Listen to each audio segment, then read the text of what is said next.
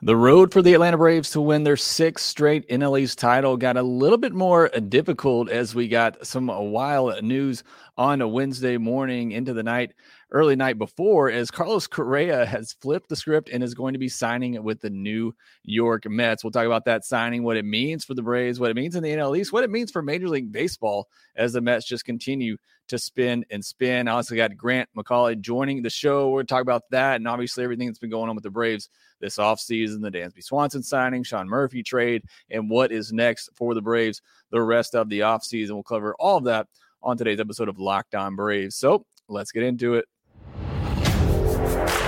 You are Locked On Braves, your daily Atlanta Braves podcast. Part of the Locked On Podcast Network. Your team every day.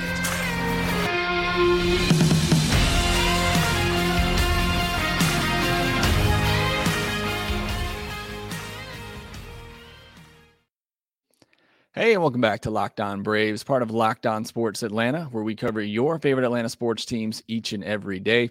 I am your host, Jake Mastriani. You can follow me on Twitter at shortstopball. Also, make sure you follow the podcast on Twitter at locked on underscore Braves. Send in any questions, comments, or feedback that you have for the podcast. If you're new, make sure you subscribe to us on YouTube. And if you're watching this video, do me a favor, hit that thumbs up button and that notification bell to help support the show. And as always, thanks for making Locked On Braves your first listen of each and every day. On today's episode, going to be bringing in Grant McAuley. We're going to talk about the Carlos Correa signing and also just discussing everything that's been going on in the offseason with the Atlanta Braves from the Dansby Swanson signing with the Cubs, Sean Murphy trade, as well as what's next for the Braves this offseason. Is there anything else for the Braves this offseason? Let me go ahead and uh, bring in Grant. Grant, thanks so much for joining. I know it's been a little while since we had you on.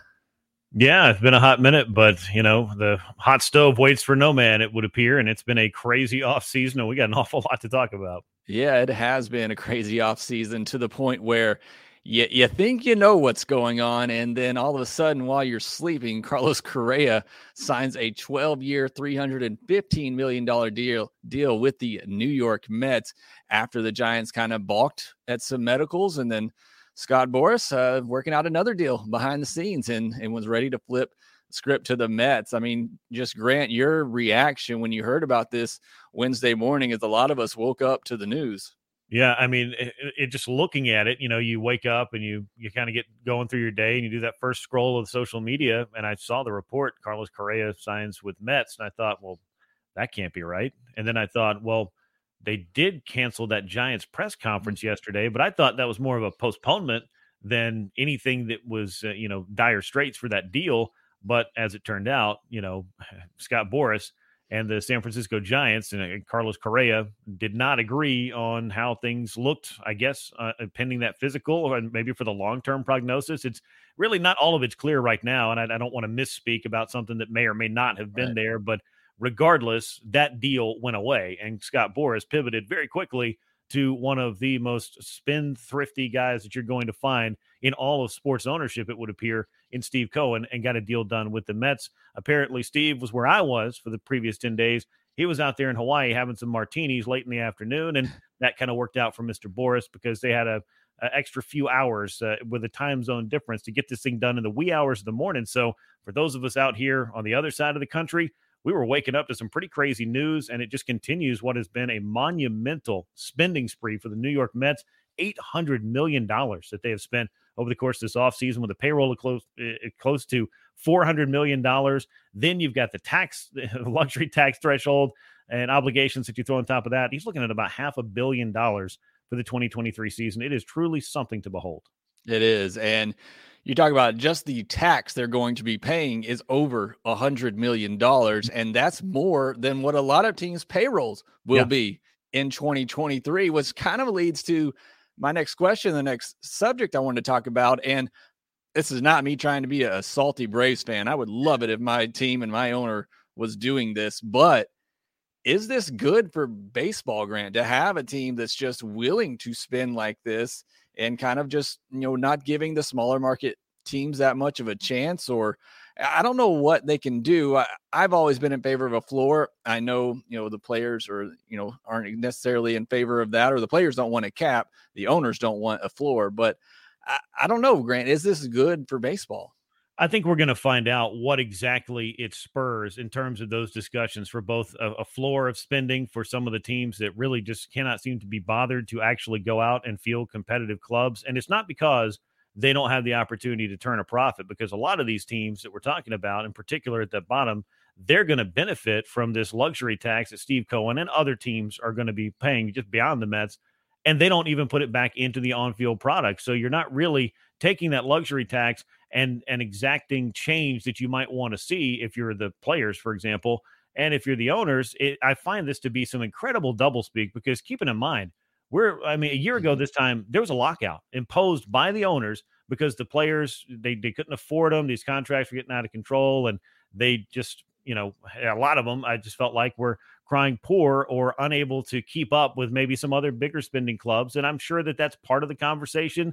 But I just find it fascinating that, yes, Steve Cohen has gone on this wild spending spree, but a lot of other clubs have been spending hundreds of millions and billions of dollars now on free agent players. So the money is there. You see what the sport brings in each and every year. Does every team draw the same? No, they don't. Does every team uh, create the same level of revenue streams? No, they don't. Do they have the same TV contracts? Again, no, they don't. But there's a lot of centralized money that Major League Baseball brings in. And I just feel like, you know, as you look at it, yes, the owners, I mean, it, it's a privilege, I think, to own a baseball team.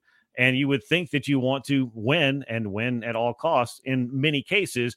But there is a realistic framework that comes with the budgeting of professional sports. But, you know, on the player side of things, you know, this is the product. And if you're the product, you want to get paid commensurate with what the league is able to bring in. And I think that there's still a lot of discussions. And clearly, with the competitive balance, you know, tax being part of that discussion, they're going to continue to try to find ways with the next labor agreement, I would uh, guess, in quite a few years to continue to bridge this gap. But I mean, we could waste all afternoon, evening, and into the wee hours of the morning when Carlos Correa is signing with his next team if this deal falls apart and not really be able to untangle the web that is how you fix the the competitive uh, top of the league. I think the middle of the league that's there that can find its way, you know, into the playoffs fairly often and then those six to 10 teams that just can't seem to be bothered annually to really field a competitive team. And that's not good for the sport either. It's not. I mean, I get it. It's never going to be even, you know, complete top to bottom. And look, I think Steve Cohen, what he's doing, I think it's it's exciting. You know, sure. if, if, I weren't a Braves fan playing in the same division with him and just a you know a regular casual baseball fan, I think it's to be pretty interesting and neat yeah. what they're doing. And but you know, I do worry about the competitiveness, you know, in baseball. Speaking of competitiveness and just looking back at the on-field product, even with all these moves the Mets have made, and I I tweeted out, you know, comparing the two lineups with the Mets and Braves, and I think a lot of us kind of lose sight of this with Atlanta, you know, not making a ton of move this offseason.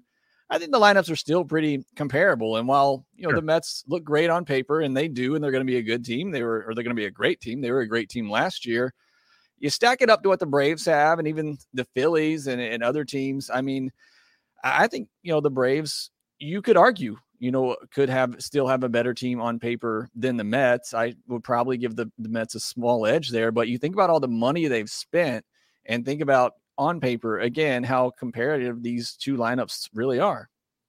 Yeah, and not only just the lineups, but I mean, you, you, look at the pitching staffs, the bullpens, all of those things. Both of these are, are, are very well built clubs. They're just built different ways. And when we went into the offseason, there was the question of shortstop was the big one for the Atlanta Braves. I know we're going to get to that, but clearly Dansby Swanson's not going to be the answer there. So the Braves are going to have to either get creative and find somebody who can come in and fill that, or they're going to have to turn to the farm system again and look to somebody. I'm looking at Vaughn Grissom to help out in that regard. But you know, eh, just looking at both of these teams, yes, clearly the Mets have spent an awful lot of money, both to retain a couple of their key players as part of this spending spree, and Edwin Diaz and Brandon Nimmo, but also to go out and sign some really key free agents. I mean, Jacob DeGrom left the Mets. That's not even part of their spending spree.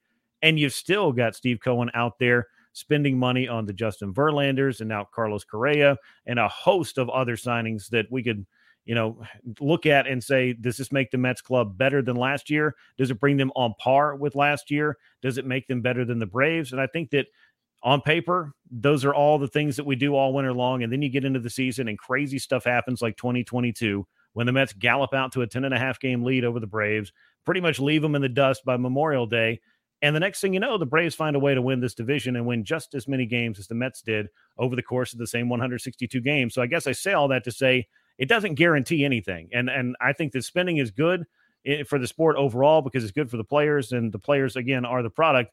Steve Cohen is doing what I think the fans of 29 other teams would love to see their owner do as well.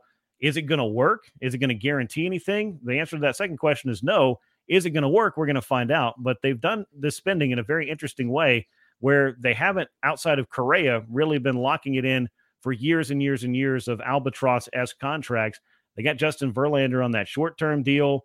That Max Scherzer's still on a short term deal. Like they could actually free up money and continue to go on other wild spending sprees. So I'm really fascinated to see what this means, you know, top to bottom um, for the National League East, because it doesn't seem like Steve Cohen's going to go anywhere, and it doesn't seem like he's afraid to spend money. But the Braves, they're just built a different way. But I think that Atlanta, Philadelphia, both going to be contenders in this division. It may just depend on what kind of moves they can make going forward into the season, trades and other things that really can shape the dynamic of an entire campaign. And we've seen the Braves prove it time and again. Yeah, and Alex has done a great job of in-season adjustments. So I think you mm-hmm. certainly have to take that in to consideration. It's going to be a lot of fun. Look, like I said, if if I could take my Braves colored glasses off and just look at this as a baseball fan, I think the NL East is going to be one of the most exciting races to watch all year long in yep. baseball. So I'm looking forward to that. But it will come without Dansby Swanson as he did sign with the Chicago Cubs. We're going to talk about that next, Grant, as we haven't had a chance to discuss that and talk about the Sean Murphy trade. Before we do that, though, I want to tell you about a bet online. BetOnline.net is your number one source for football betting info this season. Find all the latest player developments, team matchups, news, podcasts, and in depth articles and analysis for every game that you can find. And as always, Bet Online remains your continued source for all your sport wagering information with live betting and up to the minute scores for every sport out there. It's the fastest and easiest way to check in on all your favorite games and events, including MLB, NBA, MMA, boxing, and golf. Head to betonline.net or use your mobile device to learn more. Bet Online, where the game starts. And I'm really excited about this new sponsor that we have, Big Dog Speakers. I got a package in the mail recently. Wasn't sure what it was. Opened it up, and it was two just incredible Bluetooth speakers. I paired them up and started playing the holiday music, Grant, and my kids were just running around the room and dancing. My wife, who had no idea this was even a sponsor, she said she was just amazed about the sound quality coming out of these speakers. The Scout from Big Dog Speakers is a portable Bluetooth speaker specifically designed in Augusta, Georgia, here locally to deliver huge, clear sound, extraordinary battery life, and tons of connectivity options, all at a competitive price.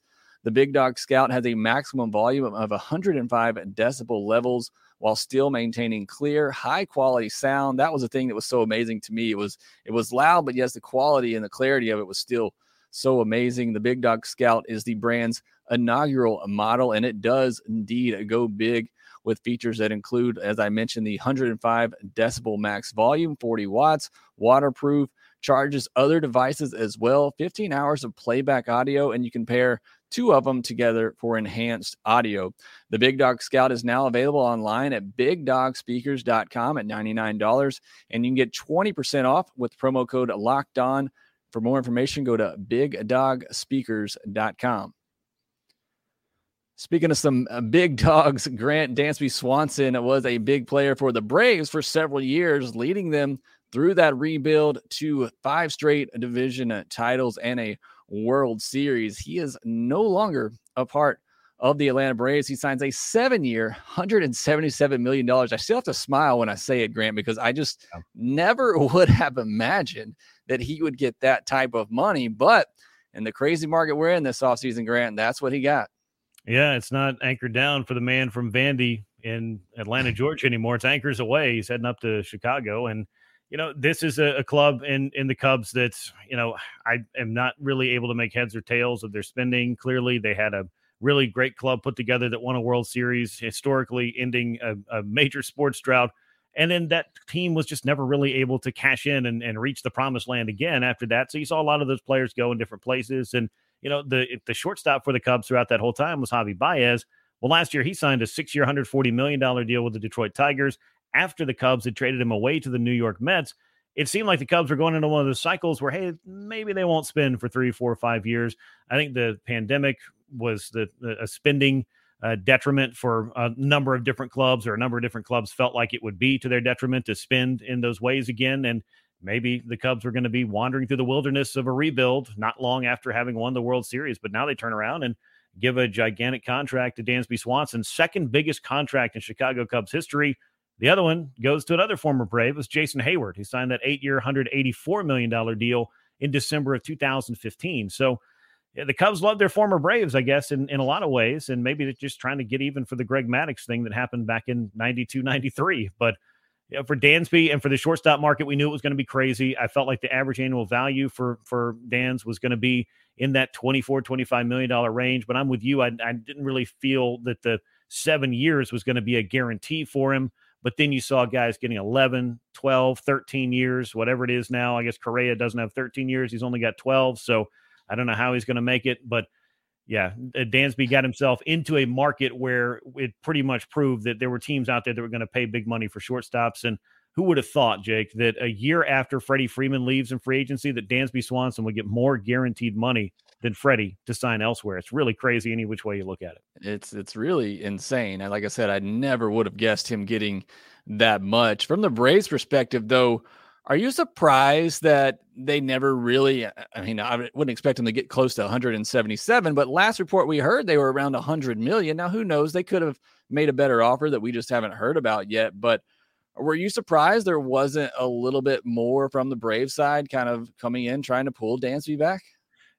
I don't know that they were ever going to get into that ballpark, no pun intended. Once somebody went as as crazy upward beyond the team's valuation that the Cubs did, because we're talking about if the Braves offer is to be believed, the best offer that they had was around $100 million.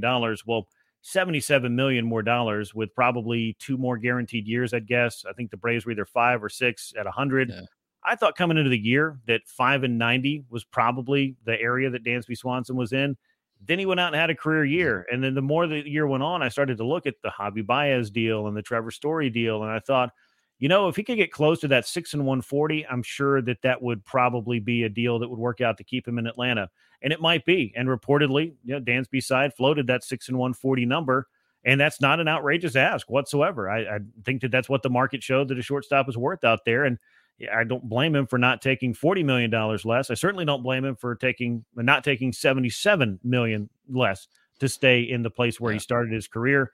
It just kind of is the business of sport you know, he did some incredible things, I think, or was part of some incredible things in Atlanta. And I think those are going to be some memories for people to remember extremely fondly and look back on uh, lovingly over a long period of time when you talk about a World Series championship. But the dynamics of, of the business of the sport are seldom the most fun part of the story. And I think this is just another example of that. And it comes, you know, a year after losing another face of the franchise or longtime Brave in Freddie Freeman. And now it's Dansby Swanson. So, I can understand that Braves fans are kind of looking at this and at the very least scratching their heads and thinking, man, what are we going to do about shortstop? And uh, why couldn't we get him back? Or well, I don't know if I'd pay that much. I mean, there's a lot of different parts of the conversation I guess we could get into. But either way, it leaves the Braves with a big question mark at that position. It does. And you mentioned it, you know, two off seasons in a row. And I think a lot of people try to make the comparisons between Freddie and, and Dansby and the way things played out. To me, they're they're different. With mm-hmm. Freddie, I thought the Braves made a, a fair offer. I think the lockout and everything kind of played a factor into yep. that. But you know, the Braves offer was just about as good, you know, as what he ended up getting with the Dodgers. For Dansby, it's just the market exploded and it went way beyond anything that Alex Anthopoulos was going to to be offering or even getting close to, as we discussed. So it, it is tough because now you look at it in two off seasons in a row, Braves have lost, you know, iconic players in their franchise history. You talk about Dansby Swanson first round or first overall pick coming over in a trade, kind of being the face of that rebuild, really. Yep. I mean, I know he didn't ultimately become that player until this last year, but I mean, he was the guy that a lot of people looked at, a lot of people or a lot that a lot of fans looked at as the guy that was going to turn this thing around. And, you know, obviously Freddie Freeman was there through that rebuild. So it's tough. I, I get it from the fans' perspective. You're losing two iconic players two years in a row. And now it's a question of who's gonna who's gonna lead this team? Those are some big voids. You know, we asked this with Freddie last year, and I think Dansby obviously was somebody that stepped up, but now you lose Dansby. So I, I'm just kind of curious your thoughts. Who's the who's the leader of this team? Where do they go to? You know, moving forward. Yeah, I mean, and that's a really great question. And I think that those are the kind of things that get answered as that group comes together again and gets to move throughout the season. I know they've got some veteran guys who have been there throughout. And, you know, I think that Travis d'Arnaud is not a long time brave, but I think he's a big presence in that regard.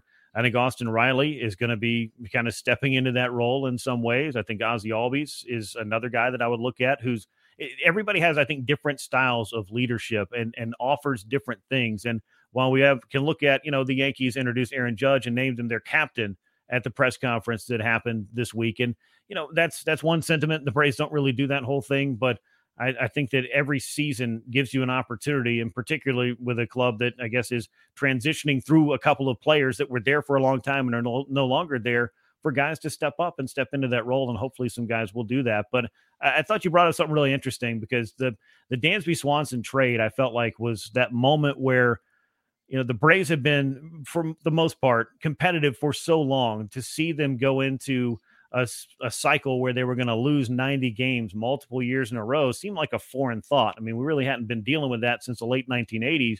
In the midst of bringing in all those prospects, making all those trades, having all those big drafts, the Dansby Swanson trade was that one moment where you just kind of looked around and thought, wow, I think they're they're really on to something here. They're really building something here. And when this all does come to fruition, this has a chance to be a really special group. And and in actuality, whether Dansby was the centerpiece of that or not, it did turn into a very special group that did some very special things that won five consecutive divisions in a World Series, and he was a big part of that. So I think that he does have a, a great place in the in the legacy uh, department in Atlanta. It just I think is ending a lot sooner than a lot of people expected. And now you just have to kind of chart a new course and figure some things out. But from a leadership perspective, I I do think the club's going to be fine. It's just every every year, you know, in, in a lot of cases, it's just going to be its own story and a little bit different. And they're going to have to write it with some different characters, or at least without one that they've had for quite some time.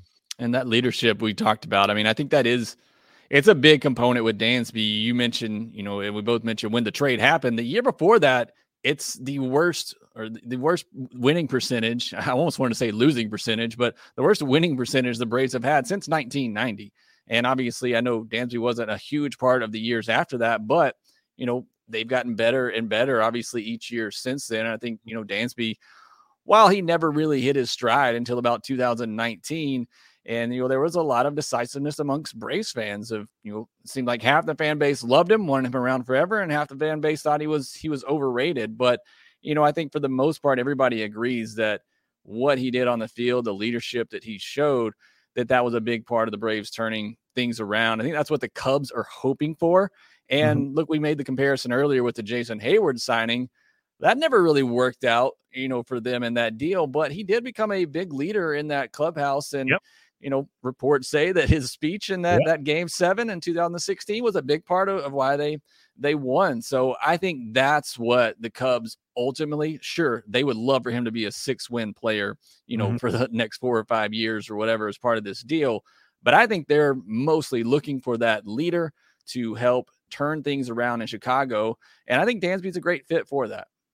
Yeah, and Dansby's a guy that's going to go out there and, and play every day. At least that's the plan anyway. You know, he likes to be out there. He doesn't miss very many games. And going back to 2019, that really was when he offensively seemed to start putting it together. He had a, a nice, and it's a 60 game season because of the pandemic shortened year, but it seemed like he took another step then.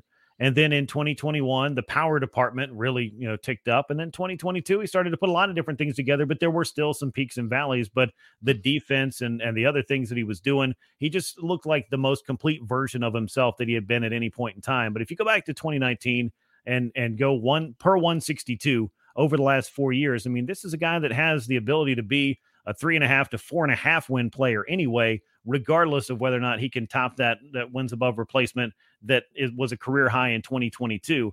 If you're a three and a half, four win player with a chance to be a little bit more than that, I think it'll make this contract worth it when you start to put in all of the other tangible intangibles that the Cubs are very well aware that Dansby Swanson's bringing there. So they felt comfortable to, you know, to invest this kind of money in Dansby. They're going to have to invest some money in some other key players, I think, to come in and supplement some of the in-house talent that they do have in Chicago. I don't think they're a terrible team. I just think they're an incomplete team right now and one that is very much in transition.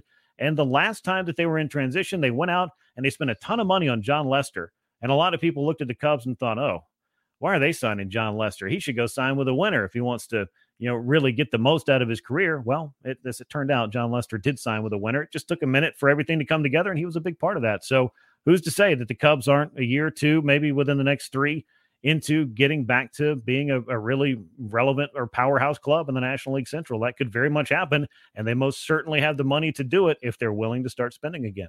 And it's not like they're playing in the the NL East. It's not exactly. No. You know that hard to come back and win the division there in the, the NL Central. No offense to the other teams in there, but we talked a lot about what the Braves are losing with Dansby Swanson, what the Cubs are gaining. Now the Braves are going to have to figure out how they're going to replace that. I don't know that you necessarily can replace that what Dansby brought those tangibles and intangibles as you mentioned, mm-hmm. but I do want to discuss that a little bit here more next. You're hanging out with some friends, putting back a few drinks. A few becomes a few too many as the evening uh, comes to an end and people start to head out. You think of calling for a ride, but you live nearby. You can make it home okay. You think it's no big deal. What are the odds you'll get pulled over anyway? And even so, what's the worst that could happen? Your insurance goes up, you lose your license, you lose your job, you lose your car, or perhaps you kill someone. Everyone knows about the risk of driving drunk. The results are tragic and often deadly. However, that still doesn't stop everyone from getting behind the wheel while under the influence. That's why police officers are out there right now looking for impaired drivers on our roads to save lives. So if you think you're okay to drive after a few drinks, think again, play it safe, and plan ahead to get a ride. It only takes one mistake to change your life or someone else's forever. Drive sober or get pulled over. This message brought to you by the National Highway Traffic Safety Administration. Well, Grant, we spent a good bit of time there talking about Dansby Swanson, what he meant to the Braves, the positive attributes that he brought to the team. Now the Braves have to turn the page and they have to figure out what they're going to do with the shortstop position going forward long term. Is it going to be Vaughn Grissom? Do they look to trade someone else? Is it somebody else in the system that we haven't seen yet? These are all questions that the Braves got to answer, and I think got to answer pretty soon. I want to get your take on it. Where do you think the Braves go in 2023 at shortstop? Yeah, I'm I'm fascinated to see if they're going to get into the stopgap free agent options that are out there. We've heard a lot of talk about Elvis Andrus. I think we've seen a handful of you know not as exciting you know one year options perhaps to bridge the gap. I think I've seen people you know clamor for a reunion with Andrelton Simmons. I, I don't know if clamor is the right word, but maybe bring it up as a possibility. Um, as he was very popular in Atlanta, but the last couple of years his career has kind of taken a taken a dive. So it would clearly be a, a step back uh, from what you got from Dansby Swanson in 2022, and I don't think that's even an arguable point no matter who you were to go out and sign. Are trades possible? Yeah, if I learned anything, trades are possible, including at positions that you didn't even think were a, a spot of need because the Braves have Sean Murphy as uh, their new catcher for the foreseeable future as well. So they could go out and do that. I think they still have some prospect capital. I was surprised with the amount of it that went in the Murphy trade, which I know we'll talk about a little bit later. But I do think they could still make a deal we saw Vaughn Grissom come up and, and give you that three to four week lift that they really needed at that time when Orlando Arcia got hurt. Fortunately, Arcia wasn't out for the rest of the year, so he came back in, and both those guys were able to hold down second base in the absence of Ozzie Albies. So you get Ozzie back and healthy, hopefully with a bounce back season. Same for Ronald Acuna Jr., by the way. You know, you could do worse than having Arcia and Grissom to choose from in spring training, but I, I just don't feel like the Braves are right there just ready to hand the keys over to either one of them without spending at least the next few weeks trying to decide if there are other options out there that could make them better. I think that Vaughn Grissom is a, a player to be excited about in the future. I also think he is a guy that could benefit from a little bit more time to develop. He was one of the youngest players in the big leagues last year. There's a lot to like about his game, I think, offensively in particular, with the style and the quality of the at bats that he puts up. But I feel like defensively speaking, there were already questions about, hey, is this kid athletic enough to play shortstop at the big league level, or will he be playing somewhere else? Hence, he's out there at the Ron Washington School for Infielders, taking some extra credit classes over the course of the mm. winter. Hopefully, that helps out. It's it's it's only a net positive to see him working hard. I never doubted that for a minute, but it's a big job and it's a big spot for the Braves. And I do still feel like there are a couple of moves to make before we call it a winner, and you know just start counting down the days to pitchers and catchers in February. It is. It's going to be like you said. Use same word, fascinating because how much can you really evaluate a player, you know, as great as Ron Washington is? How can you evaluate him that much in an offseason to say, okay, we're ready to hand over the shortstop job to him? To me, that's just uh, that that's not fair to Vaughn Grissom in a lot of ways. And I don't know that it's fair necessarily to a team that's trying to win a championship. And I'm not saying he can't do it long term. I think right now they have to evaluate can he be the long term shortstop?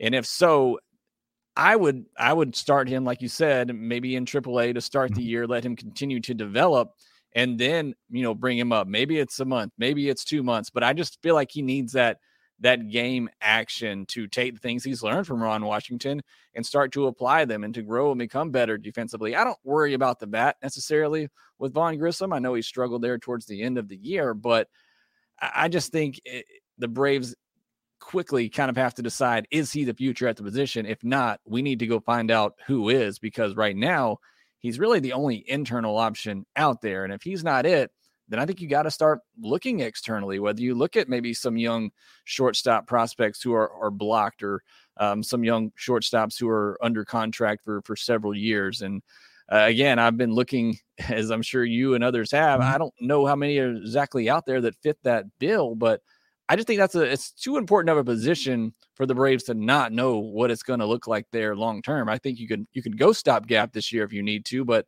I just don't think that's necessarily a recipe for success. You know, year after year. No, it's not year after year. I think the Braves have done that about as well as anybody at the catching position. But then over the last handful of years, they seem to have found a good thing and started to keep that good thing rolling with extending Travis d'Arnaud, for example, and now going out and getting Sean Murphy but you go back and look at the production they've got out of that position, they've done extremely well. Now, could they go out there and do the same thing at shortstop?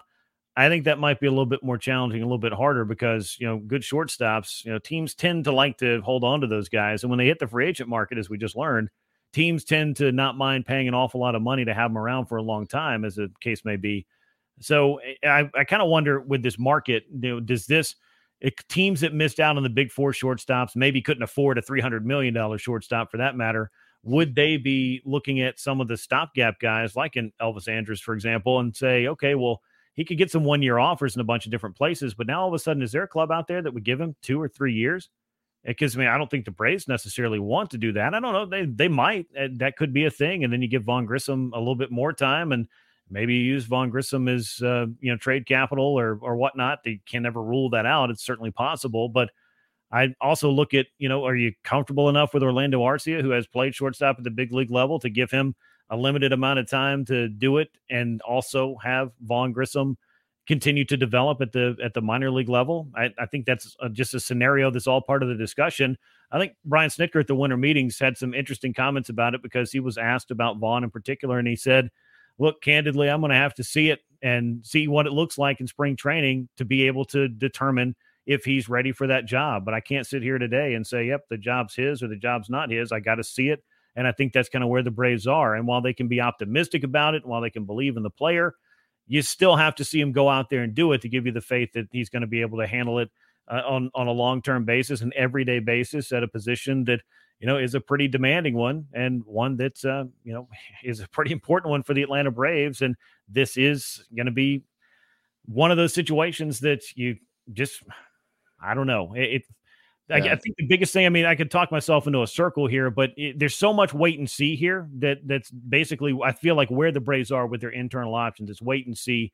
But there are still a few pieces out there that they could perhaps go out and look at and determine this guy could help us short term and then give Vaughn Grissom a little bit more time to grow into the position, if that makes sense. Yeah, because I just think it's dangerous if you're playing the wait and see game and you get to spring training and he's not the answer and you haven't made any moves. Then what do you do? You know, right. then your options are even more limited. So that's why I say it, it's going to be very interesting to see what the Braves decide to do there. And if they do go out and find another option, you mentioned Vaughn Vaughn Grissom as trade capital. The Braves don't have much left, and you touched on this earlier because of the big Sean Murphy trade that we haven't discussed either. I want to get your thoughts on that because they traded your guy Wild Bill in that move. I know that had to hurt. Yeah, they did, and that was really surprising. I felt like the Brewers just kind of wandered into the perfect spot to you know have very little skin in that game and walk away with one of the better players in that trade. Now, I think the Braves got the best player in that trade I think Oakland got some decent prospect capital in return for Sean Murphy, but it just continues the pattern. And we've seen it twice that the Braves have gone out to Oakland and went shopping for something they need. But it just continues Oakland trading these guys off as soon as they get into their arbitration years. And I think the Braves looked at the opportunity with the new rules that are coming in, with the fact that there may be more base running as part of the overall game with the newer, bigger bases, the less shifts, the limited pickoffs, and all the other things to have a great defensive minded catcher and somebody that can throw because the Braves catchers have not necessarily been the best at, you know, stopping base runners. And uh, Sean Murphy just brings that as one of the many skills. And he's, I think, a top three, if not top five catcher in all of baseball. When you have a chance to go add one of those, I can understand why you'd want to go do it. I was surprised that Contreras was part of the deal. Uh, not shocked that they used some of their pitching capital with with Kyle Muller and with Freddie Tarnok to go out and get a player that they identified as somebody they wanted to add. But yeah, six players out, Sean Murphy in for the next three years at least, unless Alex Anthopoulos mm-hmm. extends him too. It's a nice add for the club. It's just one that was in an area where I just did not expect it because the Braves came into the offseason with Travis d'Arnaud, William Contreras, who had a great 2022 combined together.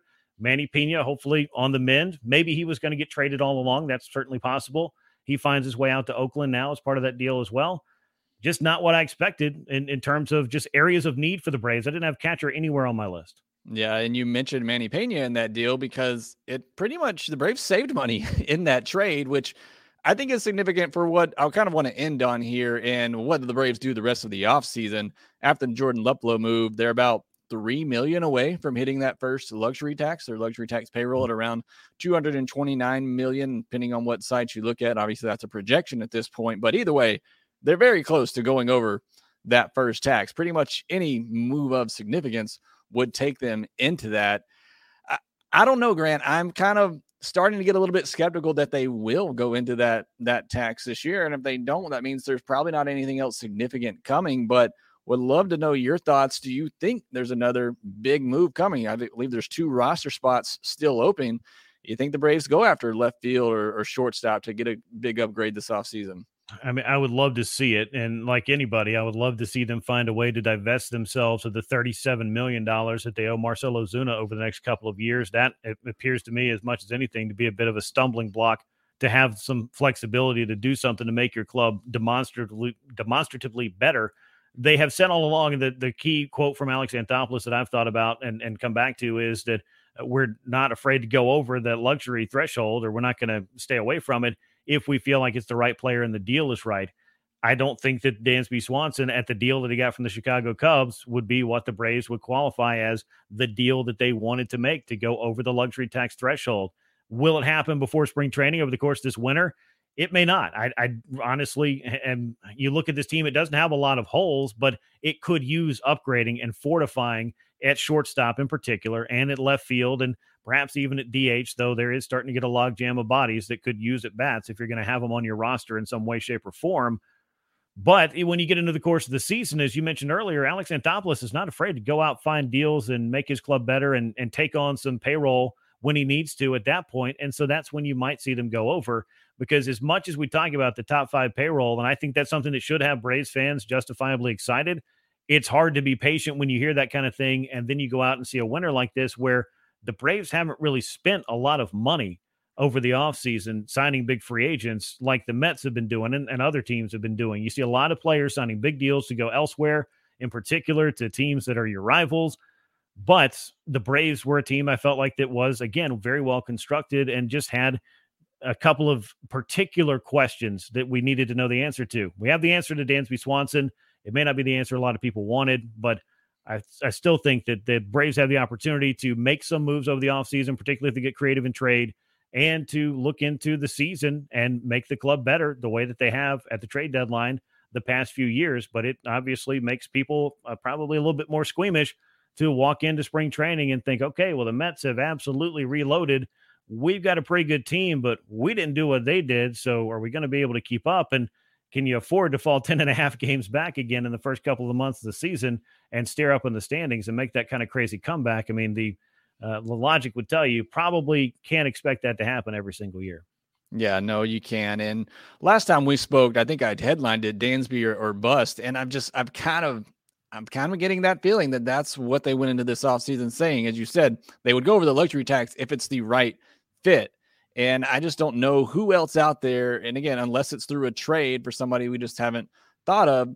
Because even if you sign Elvis Andrus, you're going over the luxury tax. Right. Is that is that the guy you're going to spend on to go into the luxury tax? And I get it, the first tax isn't much, but that penalty gets more significant the more years you're in it consecutively. It's why you see the Dodgers right now trying to reset their tax and get under it. So I think you have to keep that in consideration as well when you're looking at what else the Braves could do. Are they going to find a player that's better than what they have in either Arcia or Grissom? I don't think it would take much to find better than what they have in what Rosario showed last year in Ozuna, although I think both, and especially Rosario, could have better seasons. So that to me is just something in my mind, Grant, is that what out there that we know of is really going to make a significant difference. And is mm-hmm. it worth going over the tax, you know, starting your tax penalties this year for that?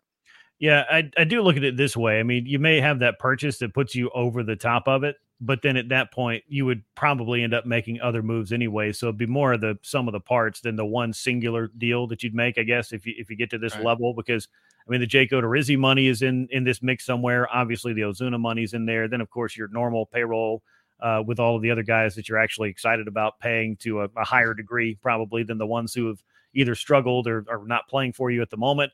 But it's it, as you mentioned, there's some gamesmanship that goes with trying to reset at your payroll and stay out of the the bigger penalties and the things as it compounds as it goes on. So those will just be things that the Braves will have to figure out, and I think that they can figure out as they go along. Lots of other clubs have done it, and they'll figure out ways to to do that. And I, I think that's you know with the club that they have, it kind of affords them some luxuries a lot of other clubs don't have because you look at the core that the Braves have locked up. But then in the second part of that, and I know that this kind of goes with what a lot of fans are wondering uh, aloud is okay, well, we've heard about all the financial gains from being able to have the cost certainty of signing these extensions. And we're excited about the young core we got here. But when is the big signing or when is the big acquisition or the other thing that the second part of that? When does the other shoe drop? And that is a question that I think we're all still kind of wondering and asking uh, again aloud and for good reason.